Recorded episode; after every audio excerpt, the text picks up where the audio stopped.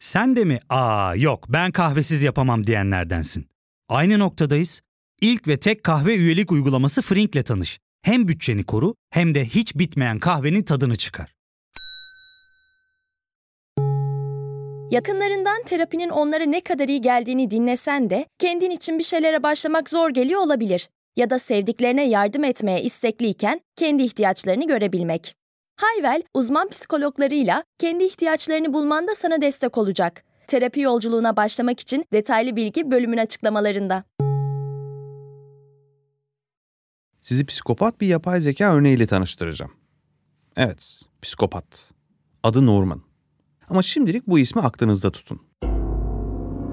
Çünkü ondan önce Rorschach testlerinden bahsetmeliyim size. Mürekkep lekesi testi olarak da bilinir. Duymuş, görmüşsünüzdür mutlaka. Bir kağıt üzerinde aslında bir anlamı olmayan lekelerde her insanın farklı bir şey görmesi, bilinçaltının bir anlamda dışa vurumunun ifadesi olarak kullanılır. Özetle deneklerin algılarını, mürekkep lekelerini kullanarak analiz eden psikolojik bir testtir Rorschach testi. Normalde bu testi insanlara uygular, onların psikolojik durumlarını anlamaya çalışırız. Peki bu testi makinelere yapsaydık? Bir tür yapay zeka algoritması düşünün. İnsanların yerini alacağından korktuğunuz şu yapay zekayı. Bu testi ona yapsaydık ne olurdu? İşte Norman da burada devreye giriyor. Norman adı verilen bir yapay zeka programına Rorschach testini uyguluyorlar. Ve normalde insanların vazodaki çiçekler, huzurlu gün batımı falan gördükleri bu anlamsız mürekkep lekelerinde Norman ne görüyor biliyor musunuz? Vurularak öldürülmüş bir adam. Norman, dostum iyi misin? Başka bir örnek gösteriyorlar. Norman'ın cevabı ne oluyor dersiniz? Hamur yoğurma makinesinin içine atılmış bir adam. Norman senin derdin ne diyorsunuzdur muhtemelen. Basit aslında. Anlatayım.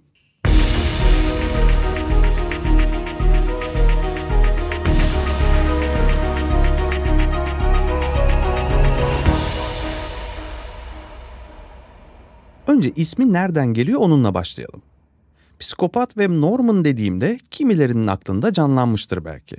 Alfred Hitchcock'un 1960 tarihli kült filmi Psycho. Türkçe adıyla Sapık filminde Anthony Perkins'in canlandırdığı karakter kendisi. Spoiler vermeden konumuzla ilgili bağlantı kuracağımız bir iki önemli detaydan bahsedeyim.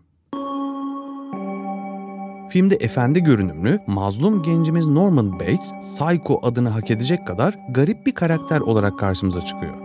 Diğer bir detayda bu mazlumun içinden bir psycho çıkmasının altında çocukluğunda aile içinde yaşadığı çok sarsıntılı ve istismara varacak cinsten bir dönemin yaşanmış olması. Başta bahsettiğimiz mürekkep lekesi testini biliyorsunuz. Normalde bu soyut resimleri psikologlar hastanın dünyaya bakış açısının olumlu mu yoksa olumsuz mu olduğunu anlamak için kullanıyorlar. Ancak yapay zeka uzmanlarından oluşan bir ekibin aklına ilginç bir fikir geliyor. Bir program yapalım diyorlar. Adını da Norman koyalım. Bu yapay zekanın bilerek ve isteyerek psikopat olmasını istiyorlar. Bunu isteyen de yani bu Norman algoritmasını yazan da Massachusetts Teknoloji Enstitüsü'nden bir ekip. Peki manyak mı bu insanlar? Neden böyle bir şey yaptılar ki? Aslında manyak değiller. Amaç şu. Yapay zeka internette bulunan rahatsız edici fotoğraf, metin, video gibi verilerle eğitildiğinde dünya görüşünün ne olacağını öğrenmek. Yani yapay zeka bir insan olsa ve bu insan sürekli olarak şiddete maruz kalsaydı nasıl birisi olurdu? Bunu görmek istiyorlar. Bunun için de yani bahsettiğim rahatsız edici içerikler içinde bildiğimiz Reddit'i kullanıyorlar. Biliyorsunuz Reddit'te yok yok. Bayağı şiddet içeren bir sürü fotoğraf, video, yazı ne bulurlarsa veri olarak sunuyorlar bizim Norman'a. İşte bu süreçten sonra gördüğü resimleri yazıyla ifade etme becerisi olan Norman algoritmasına başta bahsettiğim mürekkep lekelerini gösteriyorlar. Ve yine az önce bahsettiğim korkunç cevaplarla birlikte şunları söylüyor Norman. Ölü bedenler görüyorum. Kan görüyorum. Vahşet görüyorum. Karşılaştırmalı bir çalışma olması amacıyla Norman ile birlikte başka bir algoritmayı da eğitiyor ekip. Bu algoritmaya da şirin kediler, çiçek, böcek ne kadar sevimli içerik varsa yüklüyorlar.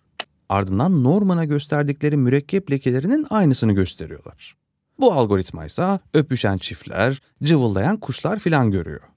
Norman'ı geliştiren ekipten Profesör Ian Rahvan'a göre Norman'ın bize verdiği cevaplar makine öğrenmesi dünyasının karanlık yüzünü ve karanlık olasılıkları bize açıkça gösteriyor. Ve Rahvan şu çok önemli cümleyi kuruyor. Görünüşe göre veri algoritmadan daha önemli. Yapay zekayı eğitmek için kullandığımız veriler bu yapay zekanın dünyayı nasıl algıladığını ve nasıl davrandığını doğrudan etkiliyor. Bu cümlelerin neden çok önemli olduğuna birazdan geleceğim. Ama önce başka bir şeye değinmek istiyorum. Yapay zeka dediğimizde hep uçuk kaçık fikirlerden, dünyayı değiştirecek teknolojilerden falan bahsediyor. Bunları hayal ediyoruz. Ama bu süper ihtimalleri konuşurken Norman'ı asla göz ardı etmememiz gerekiyor. Çünkü yapay zeka artık önü alınamayacak bir hızla ilerliyor. Ve çok yakın zamanda her yerde, her anımızda, hayatımızın her alanında karşımıza çıkacak. Mesela geçen yıl Google Asistan'ın telefon araması yapabildiğini görmüştük. Öyle ki sesi normal bir insandan ayırt edilemeyen bu algoritmanın çok normal bir görüşme yapabildiğine, istediğiniz yeri sizin yerinizi arayıp rezervasyon falan yapabildiğine tanık olmuştuk. ChatGPT ile birlikte bu olasılıkların kapsamı o kadar genişledi ki doğru bir yazılımla insandan ayırt edilemeyecek müşteri temsilcileri ya da yardımcı chat araçları gibi teknolojiler her yerde kullanılmaya başlandı bile. Bunun yanında DeepMind isimli bir şirket de kendi kendine yürümeyi öğrenen bir algoritma geliştirmişti. Ki bu şirket satranç ve Go gibi binlerce yıllık tarihi olan oyunları, hatta StarCraft gibi inanılmaz karmaşık video oyunlarını da çok kısa sürede öğrenip oynayabilen algoritmalarıyla da biliniyor. Kaldı ki Google Asistan gibi dijital asistanlar, e-posta filtreleme, arama, dolandırıcılığı önleme, ses ve yüz tanıma ya da içerik sınıflandırma gibi çok farklı alanlarda da yoğun bir şekilde kullanılıyor zaten. Peki Norman'ın farkı ne? Bize nasıl bir gelecek tablosu çiziyor bu yapay zeka? İşte o soruya da kısa bir aradan sonra cevap arayacağız. Ya fark ettin mi? Biz en çok kahveye para harcıyoruz. Yok abi, bundan sonra günde bir. Aa, sen Frink kullanmıyor musun? Nasıl yani? Yani kahvenden kısmına gerek yok. Frink'e üye olursan aylık sadece 1200 TL'ye istediğin çeşit kahveyi istediğin kadar içebilirsin. Günlük 40 TL'ye sınırsız kahve mi yani? Çok iyiymiş. Aynen. Hatta şu anda 200 TL'lik bir indirim kodu da var. E hadi hemen indirip üye ol da bu fırsatı kaçırma. Terapiye başlamak, içinden çıkamadığın döngüleri kırmak, bazı yanlış bulduğun kararlarını değiştirmek ve kendinle beraber daha huzurlu bir yaşam inşa etmek için atabileceğin en değerli adımlardan biri. Hayvel ile yoğun yaşam tempona uyum sağlayarak online terapi seanslarını takvimine göre ayarlayabilirsin. Bini aşkın uzmandan sana en uygun terapisti seçebilir, PodB10 koduyla indirimden yararlanabilirsin. Detaylı bilgi açıklamalardaki bağlantıda. Evet, bir takım cevap bekleyen sorular var elimizde. Şimdi, Norman bize az önce bahsettiğimiz tüm bu olasılıkların karanlık tarafını gösteriyor aslında. Çünkü internet her zaman faydalı bilgiler içeren bir mecra değil. Hatta sanırım faydalı ve zararsız içeriklerin sayısı diğer alternatiflere göre çok daha az kalıyor maalesef. Tüm bunlara maruz kalabilecek bir algoritmanın da sonunda kötü bir yapay zeka olması haliyle kaçınılmaz olacaktır. Ama Norman da tek örnek değil. Bunun gibi endişelenmemizi gerektirecek birkaç hikaye daha ortaya çıktı son yıllarda. Örneğin geçen yıl Mayıs ayında Amerika mahkemeleri risk değerlendirme ve analizi için yapay zeka algoritması kullanmaya karar verdi. Ve ne oldu biliyor musunuz? Bu algoritma bir zaman sonra siyahi mahkumlara karşı ön yargılı olmaya başladı. Mahkumların tekrar suç işleme olasılığının analiz edilmesi için kullanılan bu algoritma siyahi mahkumların beyazlara göre tekrar suç işleme olasılığının iki kat daha fazla olduğu sonucuna vardı. Yani bu mümkün olabilir diye düşünebilirsiniz. Ancak hiçbir araştırma bunu desteklemiyor. Yapay zeka bu sonuca nasıl varıyor peki? İşte burada yine veri yani data problemi karşımıza çıkıyor. Çünkü yapay zekanın okuduğu raporların ve incelediği mahkeme kayıtlarının tamamını yazan insandı. Ve burada asıl ön yargılı olan da insan. Burada ön yargılı olan yapay zeka değil, kendisine sağlanan verilerdi kısacası. Başka bir örnek de Tay. Microsoft'un ünlü Twitter chatbotu. Hatırlayanlarınız vardır belki de. 2016 yılında Microsoft'un yapay zeka algoritmasını dünyaya tanıtmak için kullandığı bir yoldu bu bot. Fakat bu bot sonunda çok acayip bir şeye dönüştü. İnsanların mentionları yani bahsetmeleri ve mesajlarına açık olan bu bot elbette bu fırsatı geri çevirmeyen on binlerce trollün mesaj ve tweet yağmuruna tutulmuştu. beyaz ırk üstünlüğünü savunmasını, soykırımın iyi bir şey olduğunu ya da Hitler'i sevmesini söyleyenlerin bombardımanı sonrasında iyi niyetli Tay çok kısa bir süre içerisinde soykırımı savunan, ırkçı, cinsiyetçi, neonazi bir algoritma olup çıkmıştı. E haliyle Microsoft da bu botun fişini hemen çekmek zorunda kalmıştı. Birkaç gün daha açık bırakılsaydı nereye evrileceğini tahmin etmek bile zor. Tay de yanlış verilerle bir yapay zekanın ne kadar kısa sürede ne kadar korkunç bir hale alabileceğini gösteren örneklerden biriydi aslında. Dahası yapay zekanın tek suçu bu da değil. Buyurun son bir örnek daha size. Bath Üniversitesi Bilgisayar Bilimleri bölümünden Dr. Joanna Bryson, Google haberlerde bulunan içerikleri kullanarak bir algoritmayı eğitmeye karar veriyor. Ve bu algoritma çok masum olarak düşündüğümüz bu genel haber içeriklerinden yola çıkarak bildiğiniz cinsiyetçi önyargılara sahip bir algoritmaya dönüşüyor.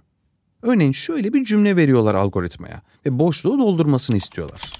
Erkekler bilgisayar programcısıysa kadınlar nokta noktadır. Algoritma hiç düşünmeden cevap veriyor. Erkekler bilgisayar programcısıysa kadınlar ev hanımıdır. Bunun üzerine Joanna Bryson şu çıkarımı yapmış.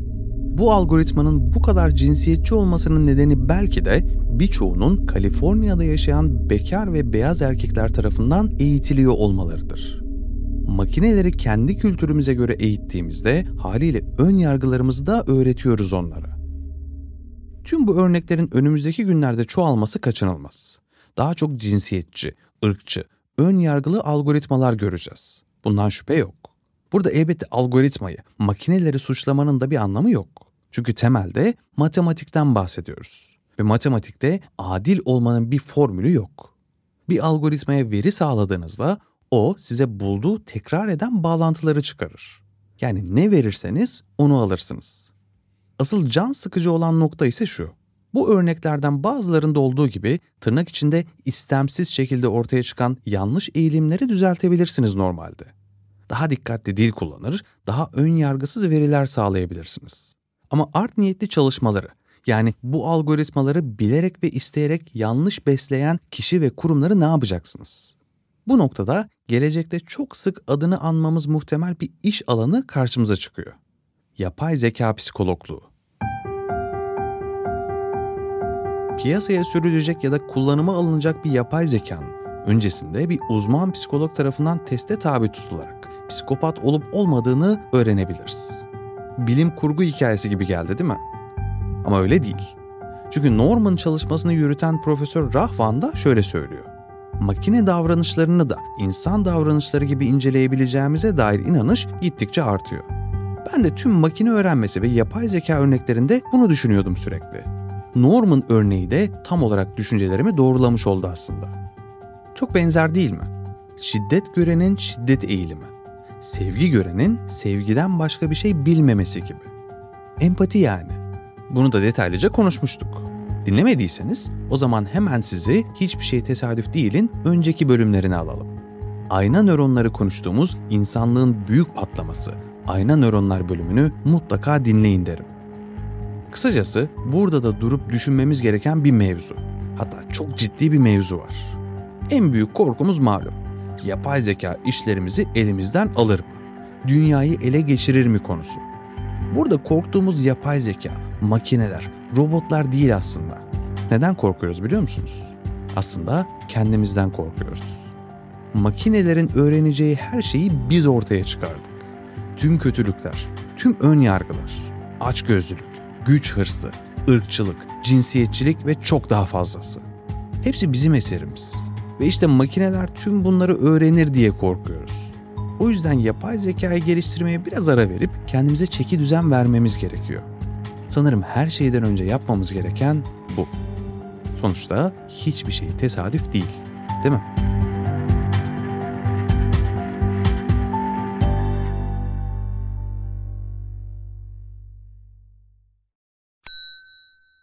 Ve tek kahve üyelik uygulaması Frink, 46 ildeki 500'den fazla noktada seni bekliyor. Açıklamadaki kodu girerek sana özel 200 TL'lik indirimden faydalanmayı unutma. Hadi sen de Frink üyeliğini başlat, kahven hiç bitmesin. Hem bugününe hem yarınına katacaklarıyla terapi yolculuğuna ve daha iyi hissetmeye bugün Hayvel ile başla. Açıklamadaki linkten Hayvel'i indir, ücretsiz tanışma görüşmelerinin ardından bütçene uygun seans paketini seç ve terapi yolculuğuna başla.